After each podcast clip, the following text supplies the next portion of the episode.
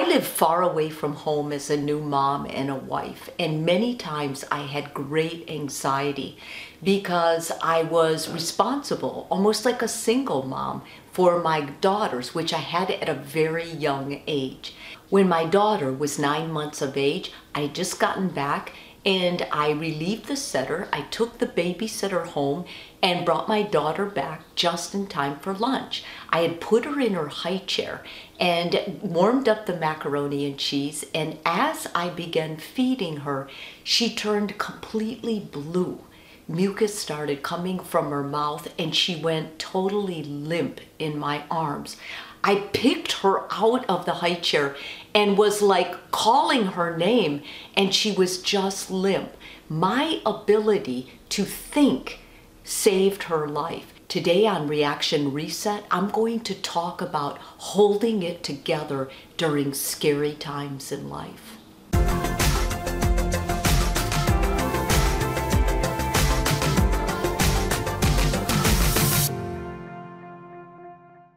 Maybe it's an accident or maybe it's hearing something about someone you love. No matter what starts your personal crisis, it will happen. It happens to everyone and being prepared is important. Freezing or running are not options when it's you who has to care for someone else in a crisis or even care for yourself. It's important for you and your instincts to think clearly and stay calm. In the case of my daughter, my ability to stay calm and call 911 and think logically saved my baby's life and helped me restore my sanity. The first thing you need to do when you're in a personal crisis, in order to restore your calm and think clearly, you need to breathe.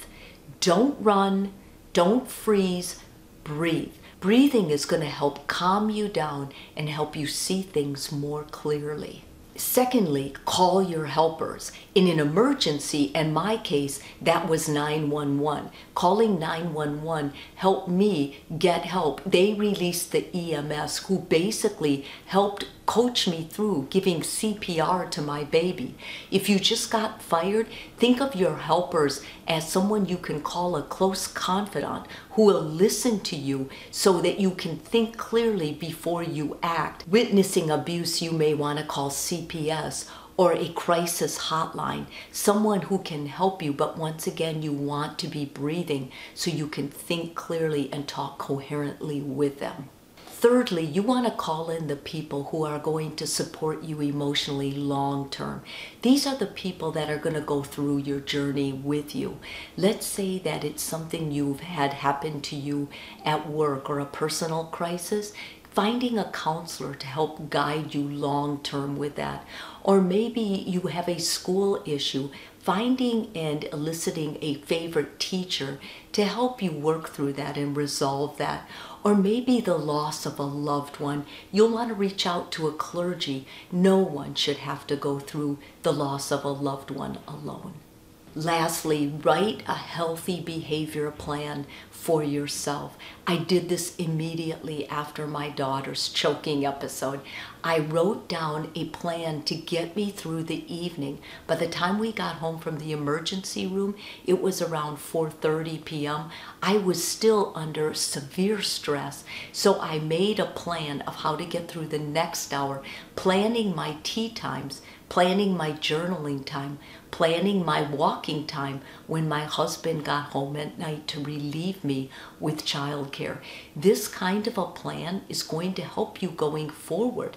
Make sure every day you have your schedule of what you'll do if something happens to reset that panic that you've just been through. And believe me, I went through it every time my daughter choked on any food.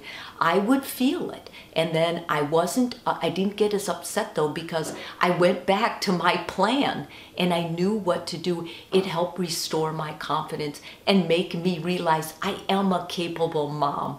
I can do this. I have been through something traumatic, but I will get through this.